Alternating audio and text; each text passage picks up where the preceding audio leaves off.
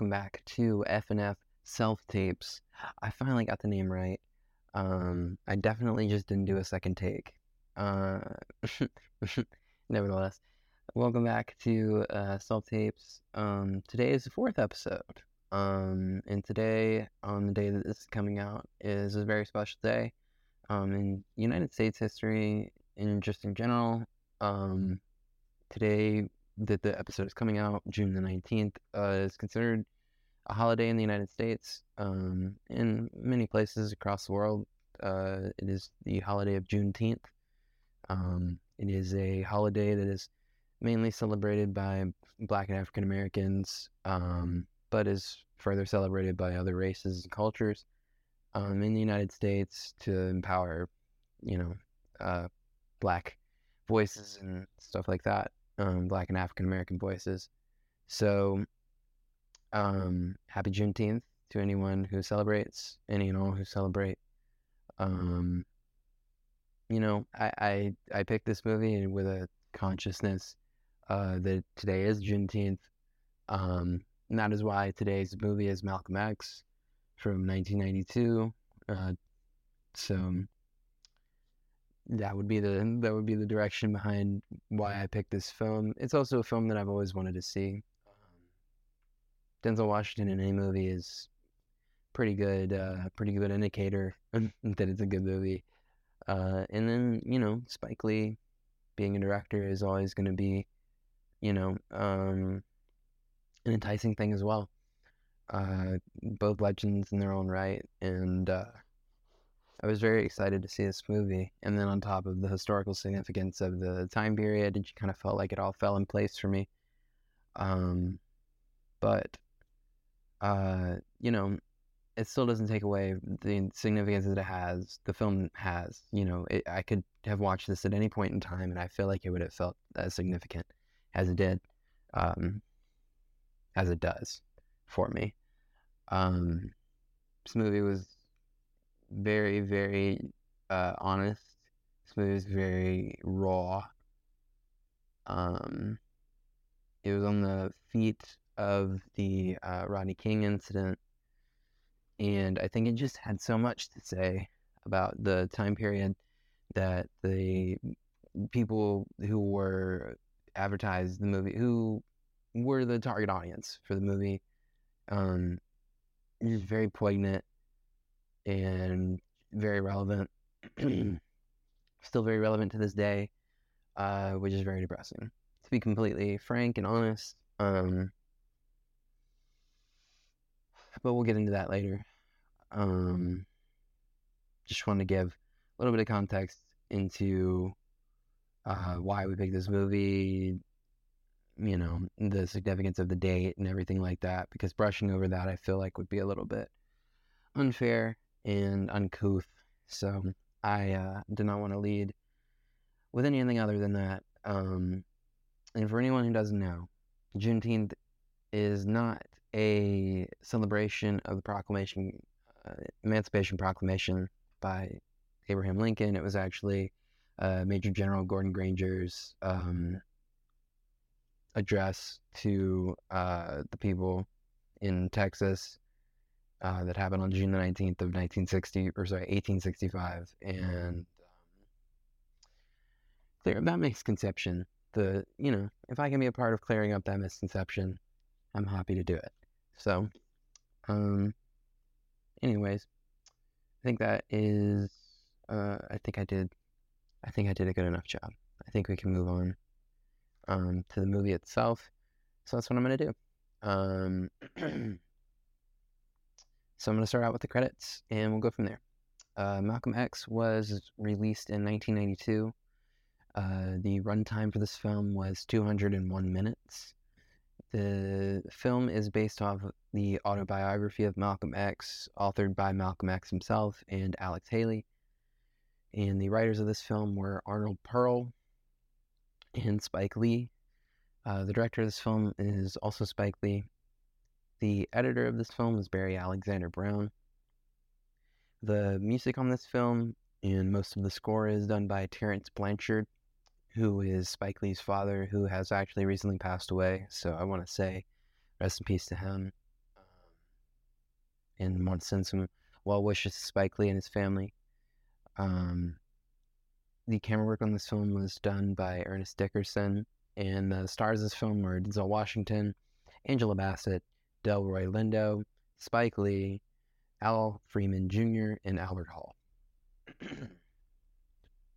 Sorry for clearing so much phlegm. Um, but anyways, from here we're going to move on to the plot. Um, I don't have a lot, honestly, for how long this movie ends up being. It really isn't that long, so bear with me.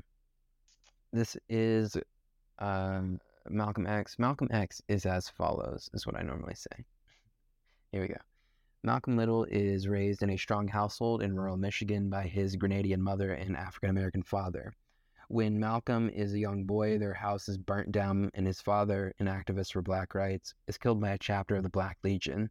His death is registered as a suicide, and the family receives no compensation. Malcolm's mother's mental state deteriorates, and she is admitted into a mental institution. Malcolm and his siblings are put in protective care. Malcolm performs well in school and dreams of being a lawyer, but his teacher discourages it due to his skin color. In 1944, Malcolm, now a teenager, lives in Boston. One night, he catches the attention of the white Sophia, and the two begin having sex. Malcolm travels to New York City's Harlem with Sophia, where he meets West Indian Archie, a gangster who runs a local uh, numbers game at a bar. The two become friends and start cooperating in a legal racket. One night at a club, Malcolm claims to have bet on a winning number. Archie disputes this, denying him a large sum of money. A conflict ensues between the two, and Malcolm returns to Boston after, attempt on his, after an attempt on his life. Malcolm, Sophia, Malcolm's friend Shorty, and a woman named Peg decide to perform robberies to earn money. By 1946, the group has accrued a large amount of money from thievery. However, they are later later arrested the two women, two women are sentenced to two years as first offenders in connection with the robberies, while Malcolm and Shorty are sentenced to eight to ten years in jail. While incarcerated, Malcolm meets Baines, a member of the Nation of Islam, who directs him to the teachings of the group's leader, Elijah Muhammad. Malcolm grows interested in the Muslim religion and lifestyle promoted by the group and begins to resent white people for mistreating his race. Malcolm is paroled from prison in 1952 after serving six years and travels to the Nation of Islam's headquarters in Chicago. There, he meets Muhammad, who instructs Malcolm to replace his surname Little with X, which symbolizes his lost African surname that was taken from his ancestors by white slave masters. He is rechristened as Malcolm X. Malcolm returns to New York City's Harlem and begins to preach to the nation's message uh, over time his speeches draw large crowds of onlookers. Malcolm proposes ideas such as African American separation from white Americans. In 1958, Malcolm meets nurse Betty Sanders. The two begin dating, quickly marry, and become the parents of four daughters. Several years later, Malcolm is now in a high position the spoke, as a spokesperson uh, of the Nation of Islam. During this time, Malcolm learns that Muhammad had fathered numerous children out of wedlock, contradicting his cheating, his teachings and Islam.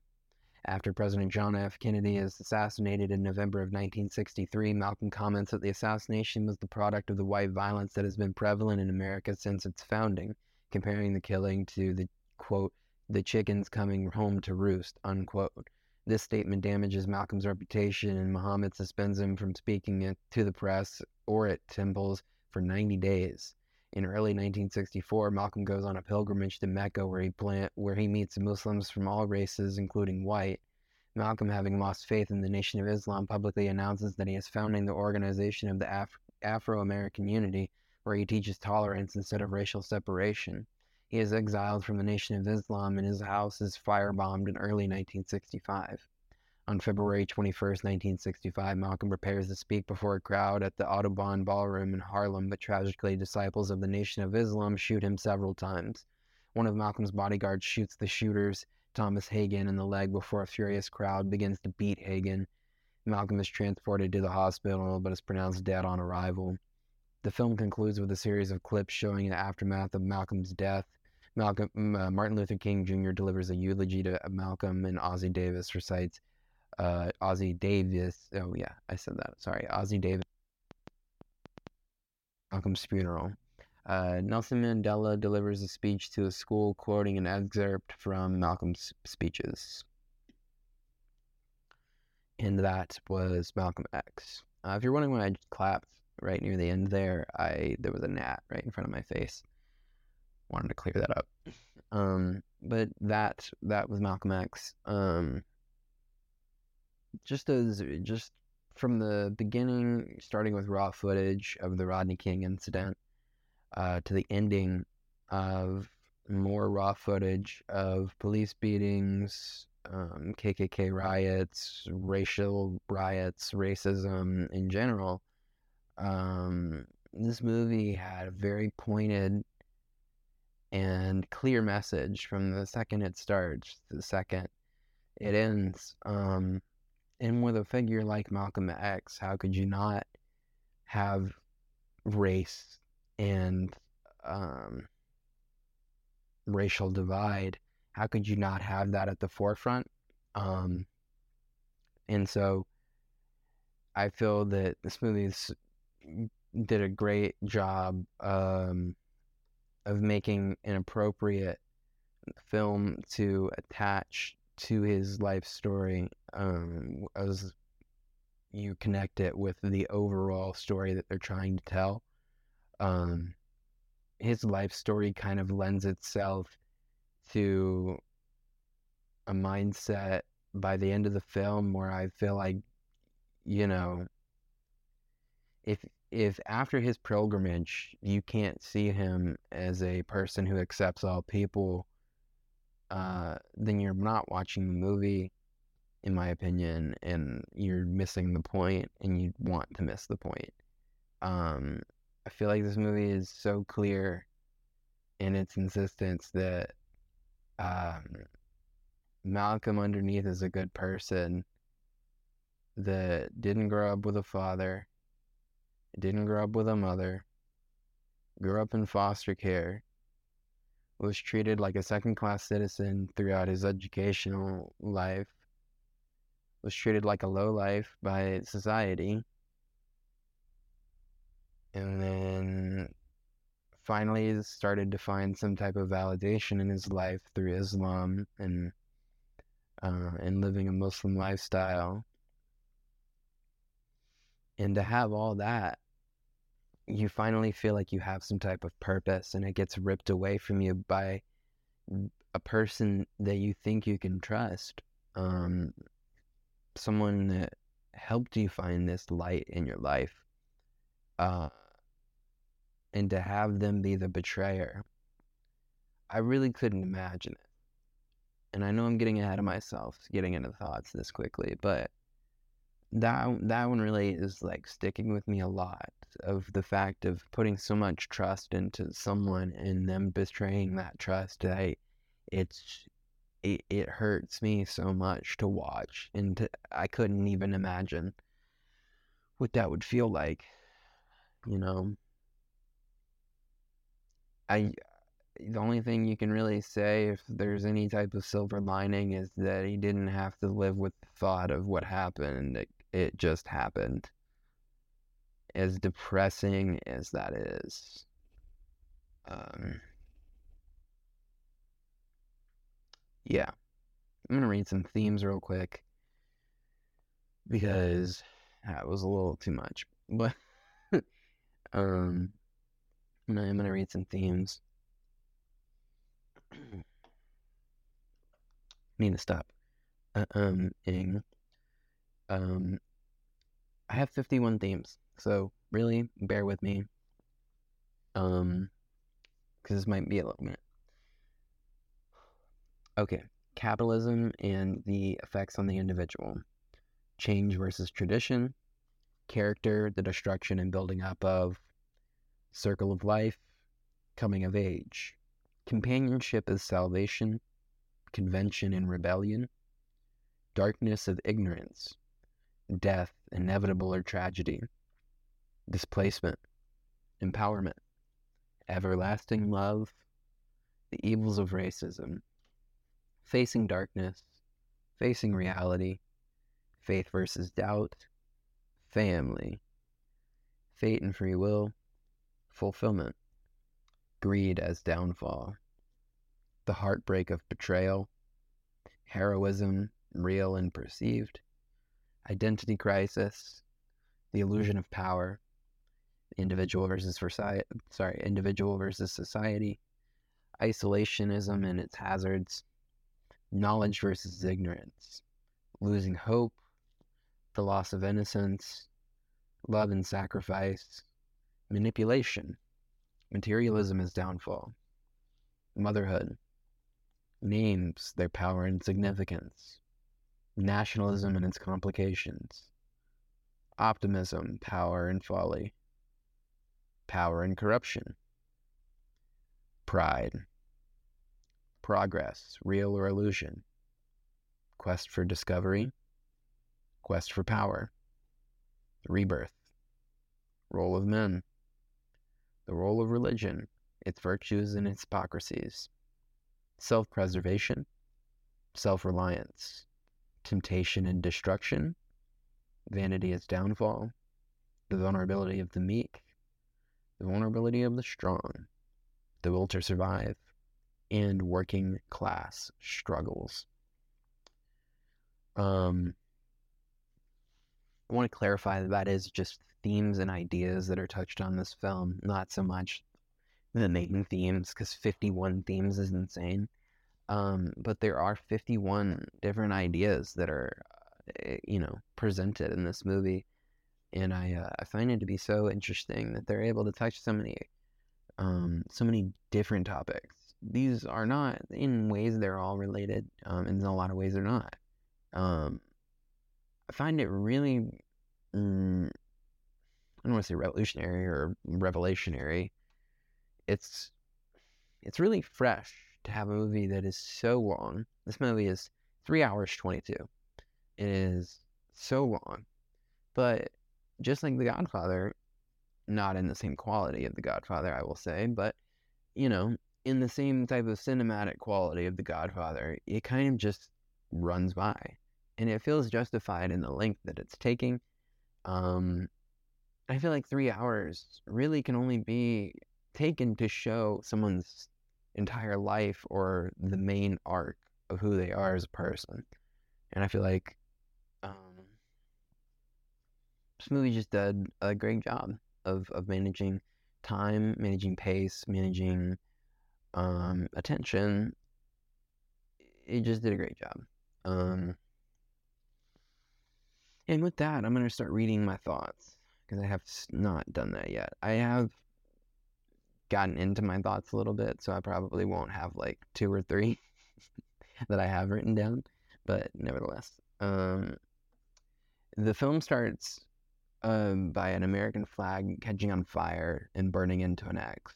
Uh, great visual metaphor, um, in my opinion, and how I've interpreted it, is being a symbolization of his burning desire to rid America of, you know, its uh, impurity in some ways.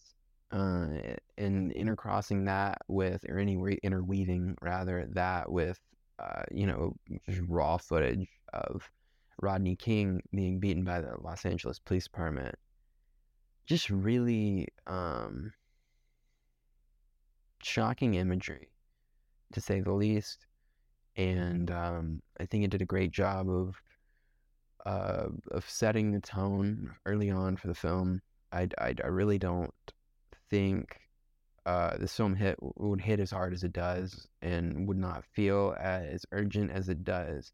But it it allowing you to know exactly who it's targeting in its first few moments, I feel like plays to the to the advantage of this film as a film, but it also uh, allows the audience to understand exactly where the director writers are coming from.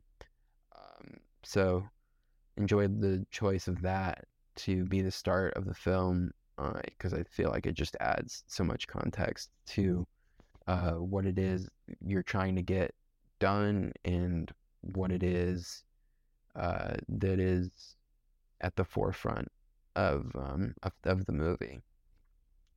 Um yeah. that's that's all I had to really say about that. In a much lighter note, uh, the, the dance scene um, that happens when Malcolm is a lot younger. Uh, one of the scenes where he actually meets Sophia, I'm pretty sure. Um, that was a cool scene, the dancing scene. If there is one scene I could say though that may not need to be in the film, it might be that one. Mhm. Excuse me. But um, yeah, I I, I don't know if that one needs to be in there. Um, yeah, there's not much else to say about that. Uh, but it was cool nonetheless. Uh, It was well done. I'm not trying to discredit the the work or anything. It was well done, and I liked it. But I don't know that it was necessarily uh, in the right place with this movie and with this movie. But I could be wrong. Who knows? I may, I may be just underestimating the significance, and maybe I will watch this movie sometime in the future and understand the true significance of it. But at the moment, I'm like, hmm, maybe, maybe, maybe we cut that one out.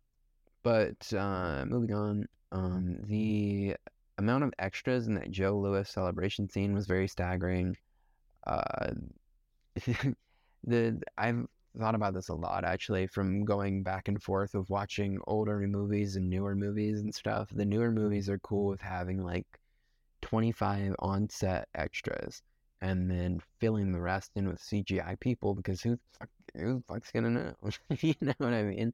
But you watch a film like Lawrence of Arabia where they literally had like I don't know the exact number. I'm just gonna say a number and it's probably more, but they had like 50,000 extras. And um just the idea that movies used to be this like this otherworldly thing to humans um is fascinating to me and the fact that that wall was effectively broken down i mean with the creation of social media but yeah just thinking about movies back in the day and how they were made and how many how easier how much easier it was to get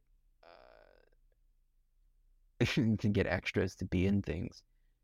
Um and this movie is a great representation. They had so many extras and they were all dressed like they were from the 40s 40s cars in the road and everything. And wild wild to think about wild scenes.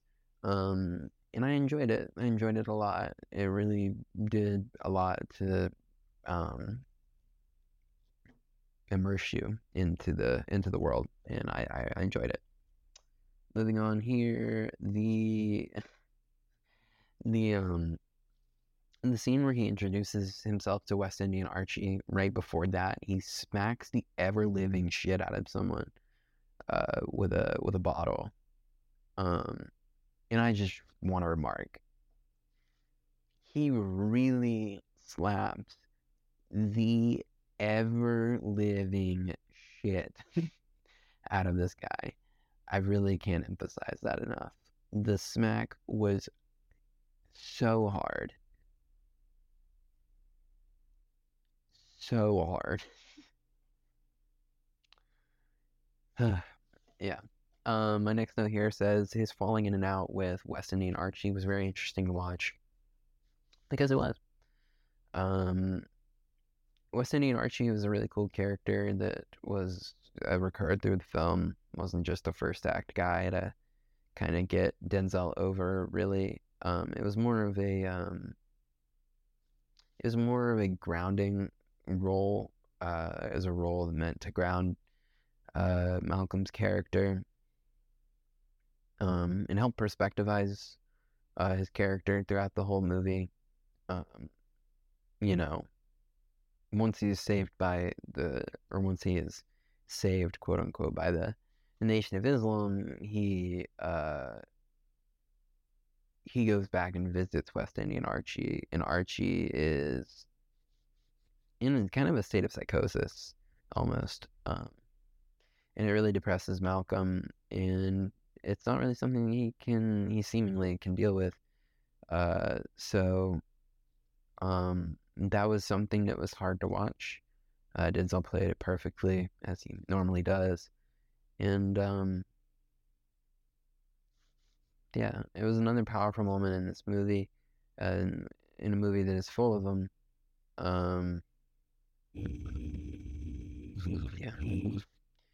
Uh, next note here says Billie Holiday! Exclamation point.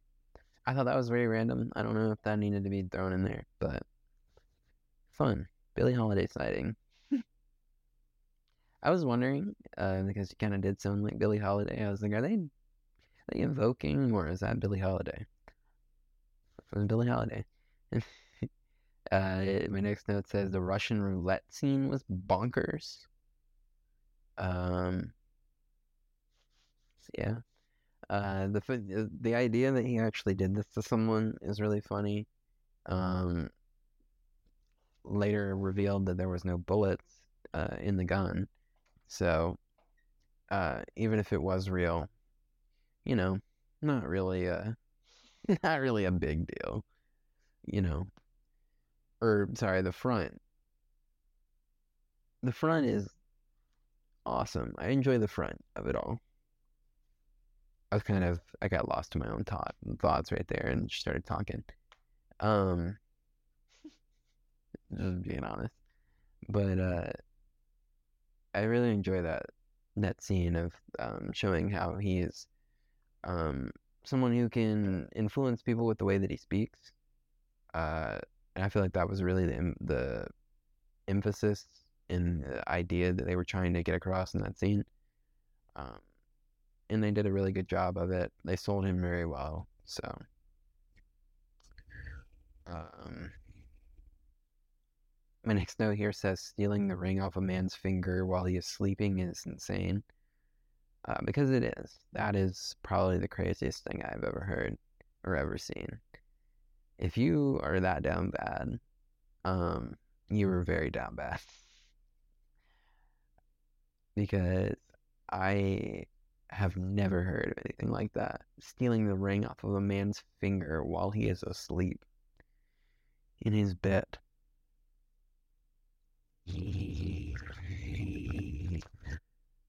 Pray for that man. that's what uh that's what uh what's his name said when he got into when he got into jail. Um Baines. That's what Baines was saying when he got into jail. He was like, ooh, pray for this man. But uh, nevertheless, I need to take a break really quickly, guys, um, because I gotta fix my camera, or not fix my camera, but I gotta turn my camera over so I can have a second part. Um, so I'll be right back and stick with it.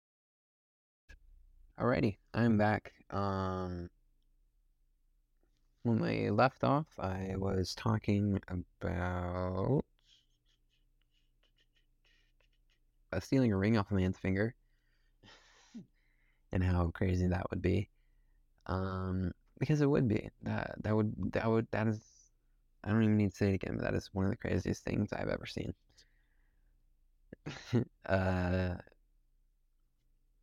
next scene was incredible. The next note I have is dictionary scene was very well crafted and edited. I really enjoyed that scene. The scene was edited really, really well, and it it really had uh, an everlasting impact. I've talked to two people since seeing the movie. I saw it Thursday. Today is Sunday, the 18th, as I'm filming this. And it's been two days, two full days to process the movie. Two and a half, really. Um, and that, scene really just sticks out to me a lot. Um, just the idea that black is all over the dictionary as this bad thing and like this inherently bad thing, and that white is in the dictionary as this inherently good thing, and um, in pure, innocent, all these other synonyms under the the definition of white and then and then all these negative things under the definition of black and it kind of opening his eyes to like wait a minute there's narrative even in education um and him becoming aware to that and uh, that being the first step to his enlightenment. I feel like, uh, as far as a film goes, it was great crafting of a film. But uh, I can imagine how, or I can understand how that would be the first step to understanding, like, huh, I, I'm not respected as a human being. You know, um, yeah. I think that's all the deepest I need to go into that. Um, just a just a really really good scene altogether. Um, to tell a really good story that I believe to be, you know, more than likely true. So that's fun. Uh, I really enjoyed his the scene where he meets Elijah Muhammad for the first time almost giving him this like deity type status and the way that the character is played as if he's you know uh, where he talks slow and very um, methodically i feel like it just plays super well um, and i don't know actually what elijah muhammad acts like so i probably should have watched some of his stuff before i came on the podcast but um nevertheless uh, nevertheless, um, I thought that it was a really good scene um, because Muhammad is kind of just telling him, like, he's kind of just validating him, really, and being like, I see you, my son. And it puts him on his knees and he is like ready to submit and willing to submit. And uh, his vulnerability in that scene uh, was really good um, from Denzel's character, or I guess from Malcolm. The vulnerability shown is was really beautiful, and um, it did only more to sell the scene. So, um, my next note here says, uh, "Look how young Angela Bassett looks. That was really fun watching little little Angela Bassett, little little Denzel Curry. I say little when they're like 35 years old. Um, but, you know, growing up with them, they were always a little bit older because I was born in 2000. They've always been a little bit older actors to me, and so seeing them that young is just always cute and fun. You know, we got a little Giancarlo Esposito. He got his ass handed to him after he murdered Malcolm. You know. Uh, you know, um, rightfully, rightfully got his ass handed to him after assassinating Malcolm. But um, it was really fun just to see all those people a little bit younger in a a really good film. Um, my next note here says their show of solidarity to the member of the temple who was attacked was very powerful. Uh, the way that they were, you know, being honorable and the way that they, uh, the way that they conducted themselves and everything was just something that was really interesting to watch. Um, even from this film, so I can only imagine what it would be like in real life. Um, yeah, because it was very powerful in this movie. So, um, that was cool. Next uh, note I little have little note I have here. I have uh, this film is great. The great is a film is a great piece of advertising for the Church of Islam. Uh, I'll tell you what, man. If you're an impressionable person, uh, you might you might be a Muslim by the end of this. Uh, by the end of watching this movie, to be completely honest, this movie may have converted a few people because it is a blanket advertisement.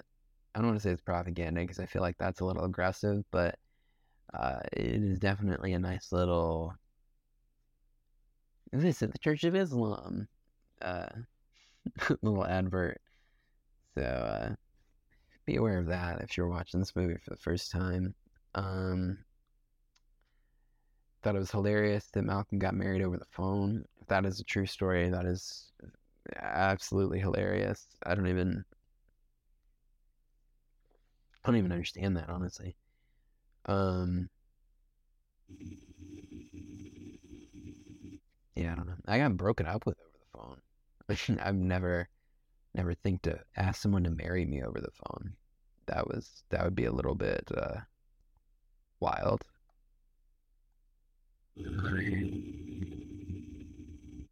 Um, I have this note. Uh, the dialogue and their argument was really well written. Um, Malcolm has an argument later on in the film with his wife, uh, Betty, and played by Angela Bassett.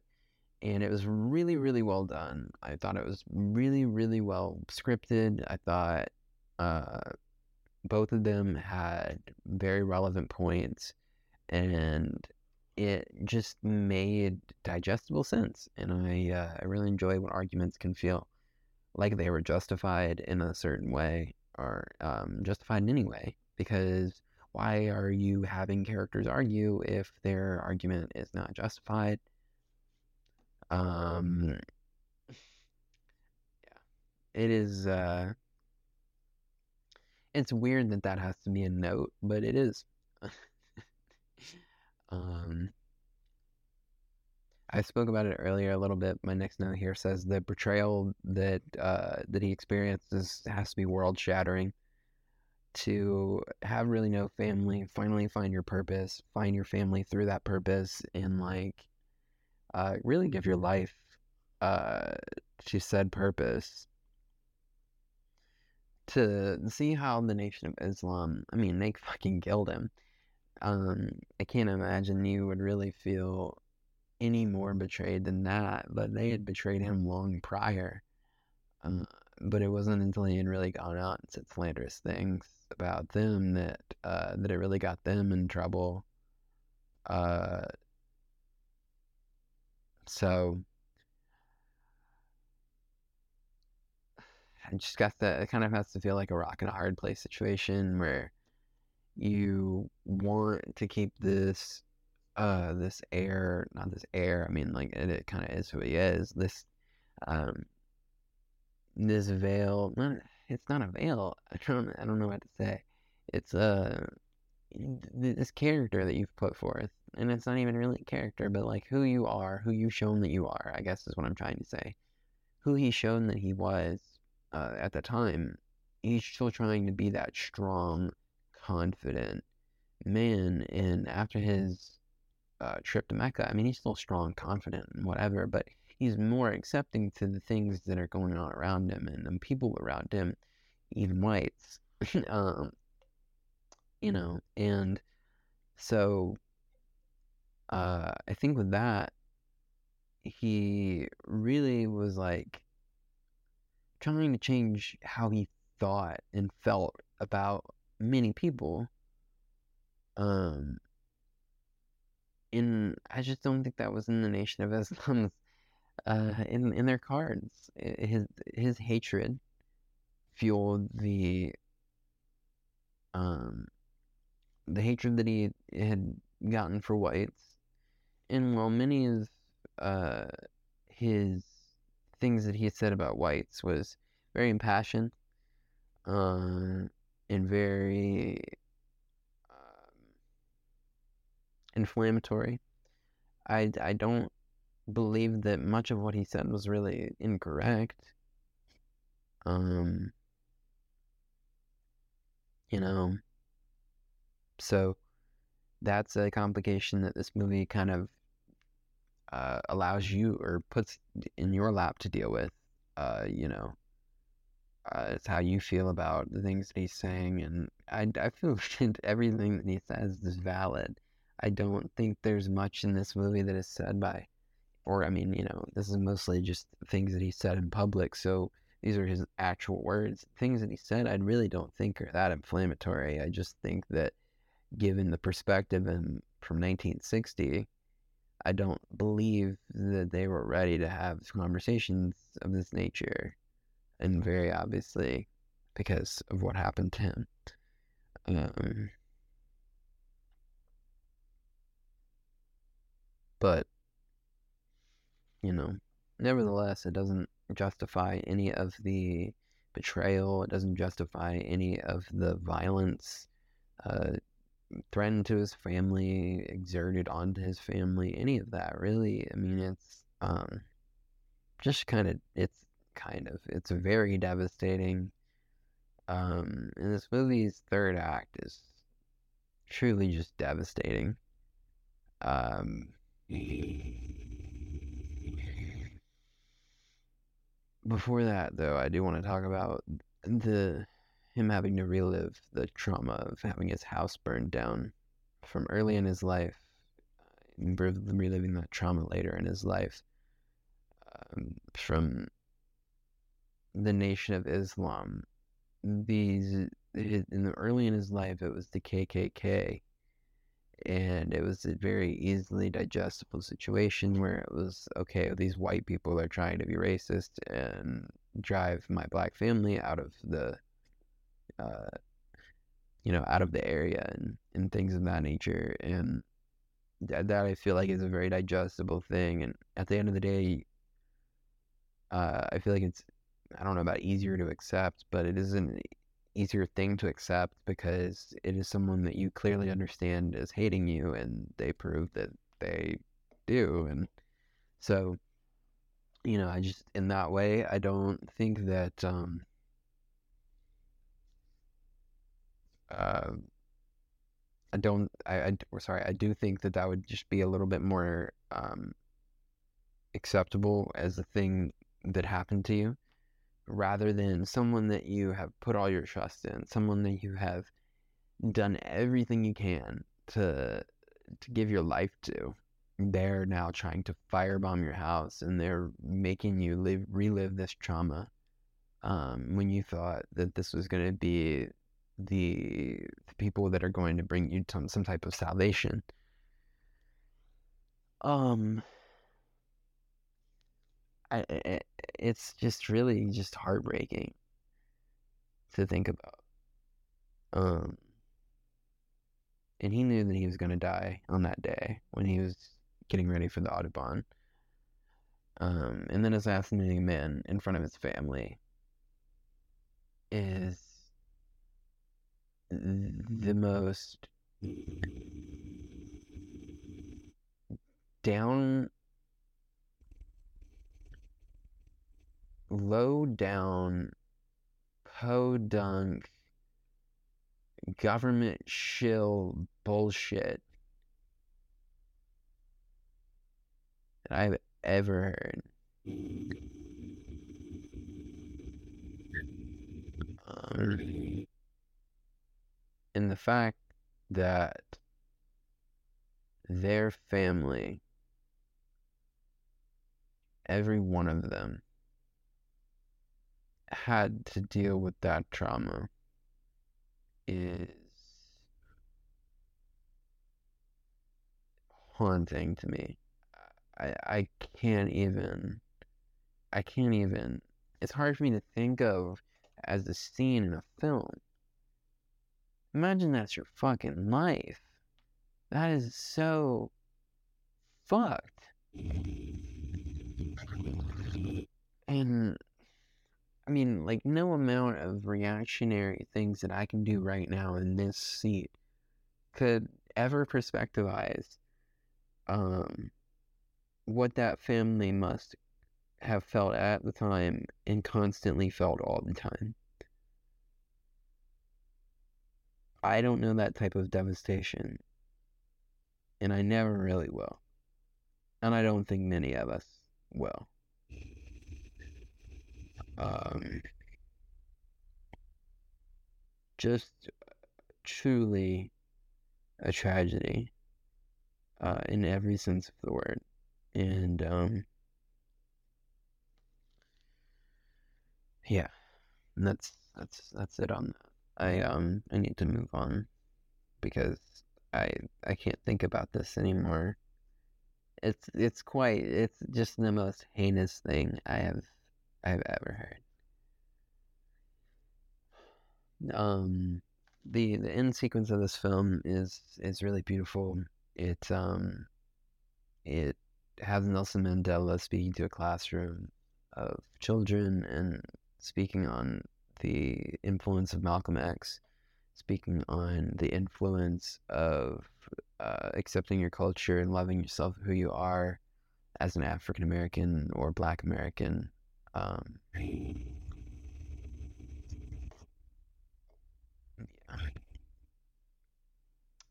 Um, I really enjoy the music curation in this film. It was really done by Terence Blanchard. Again, rest in peace to Terence Blanchard. He just passed away recently.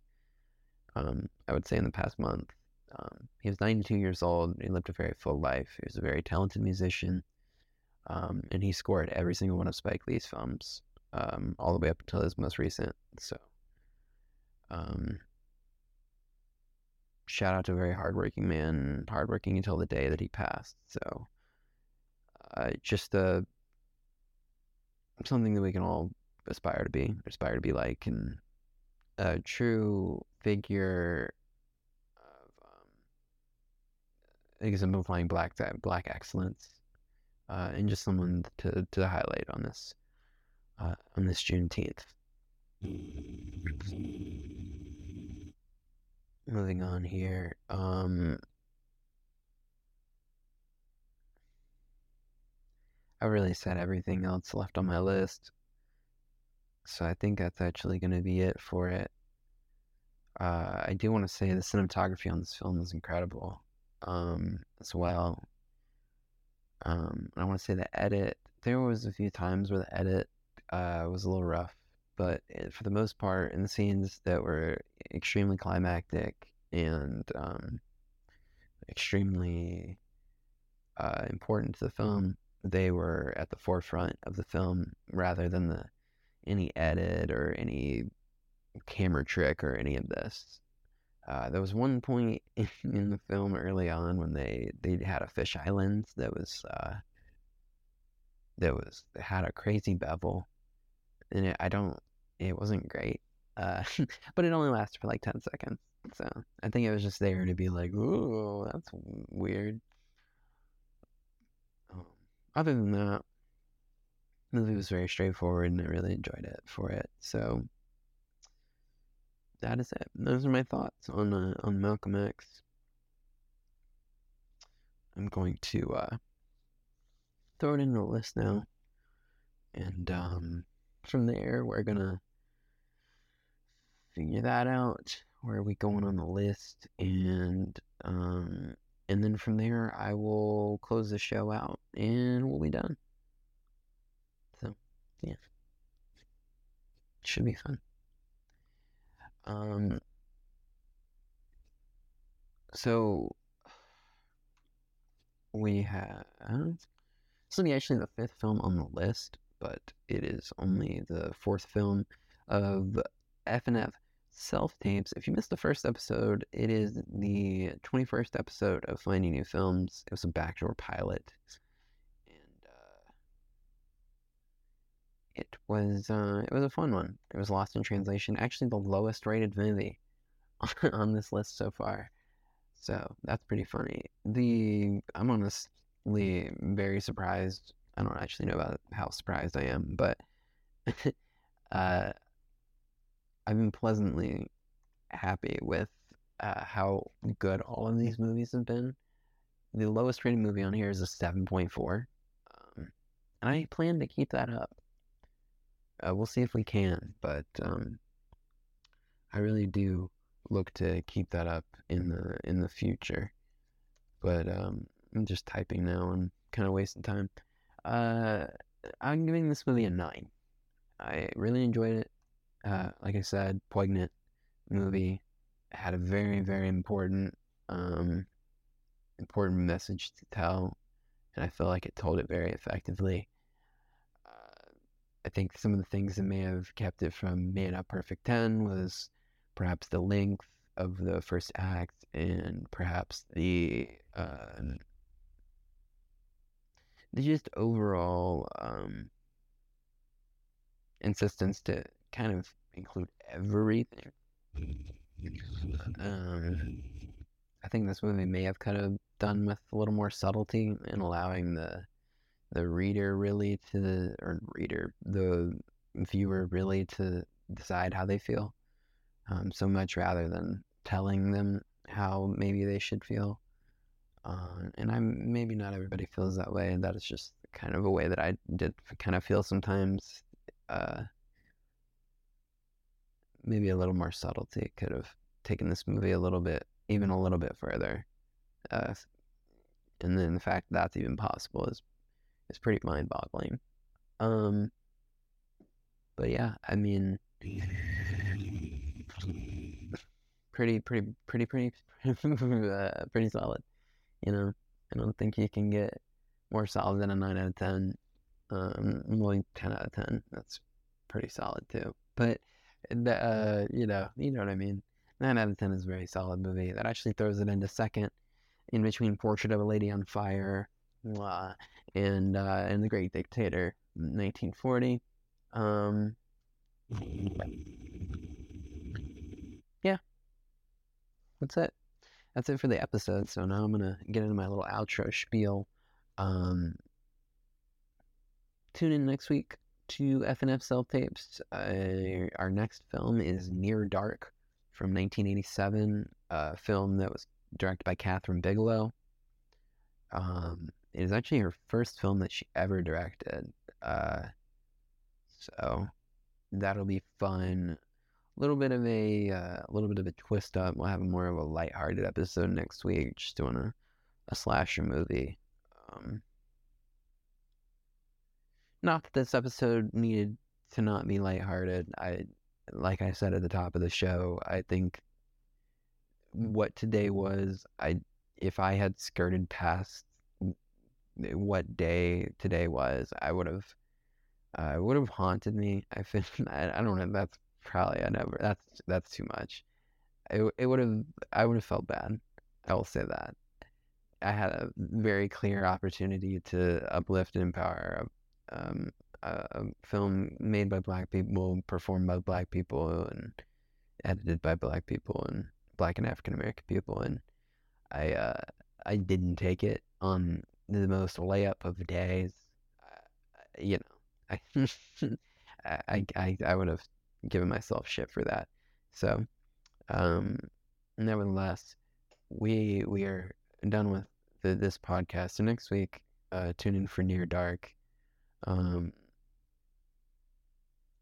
yeah, just a slasher movie. Uh, tune in this Friday for the main Finding New Films podcast of FNF, as it is on uh, Spotify. Um, this week I've got Preston as a guest. He's rejoining us to discuss the film Blood Simple by the Coen brothers. Um, I actually have to go watch that movie now. Um, right after I get done filming this, but uh, we're gonna be watching Blood Simple, quick little ninety minute uh, crime drama, first Coen brothers movie. So very interested to see that. Um, what else? Um, if you missed it this past Sunday, uh, we came out with a second episode of Greg and Jeff Give the Hi Hat. That is a show that I produce uh, that is hosted by my godfather Greg and my father Jeff. Um, which also, since today is Sunday the 18th, uh, when I'm filming this, Happy Father's Day uh, to any fathers or fatherly figures. Um, since this is coming out on Juneteenth, this will be a little belated, but happy Father's Day to anybody out there um, in America, at least. I don't know when if Father's Day is a different day in uh, other countries, but happy Father's Day to American fathers and fatherly figures. Um, and if you want to say happy birth or happy Father's Day to my own father uh, and my godfather, speaking of fathers and fatherly figures, uh, yeah, go watch their pod. It's really fun. Um, they really like to shoot the shit, give each other shit, and uh, and you know, just banner. You know, it's just a banner. So yeah, be on the lookout for that. Or not on the lookout. Go look for it. Uh, I think we should have another episode this upcoming Sunday, barring something crazy. But uh, go check that out. Their episode this past week was about sports betting. Um, there's a new law in North Carolina uh, regarding sports betting. And uh, they were just kind of talking about sports betting at large. So, yeah, go check that out. They'll do themed episodes every week. Next week we do a completely different theme. I haven't told me what the theme is yet, so we'll figure that out. Um, anyways, just go watch it. Watch Finding New Films this Friday. Watch FNF self tapes again next Monday. Uh, and then Finding New Films will be on Friday again, uh, the week after this Friday. So look out for that. Um, I've said everything I need to say other than please subscribe if you're watching this on YouTube, like the video. Uh, if you're listening to this on Spotify uh, or any other streaming platform, hit that follow button, rate the pod. Uh, anything helps genuinely, and uh, we appreciate it if uh, if you listen this far and um, and uh, if you're a, a supporter. So that's it for me. I have been Hunter Harris. I've been your host, uh, and I will see you guys soon. Mwah.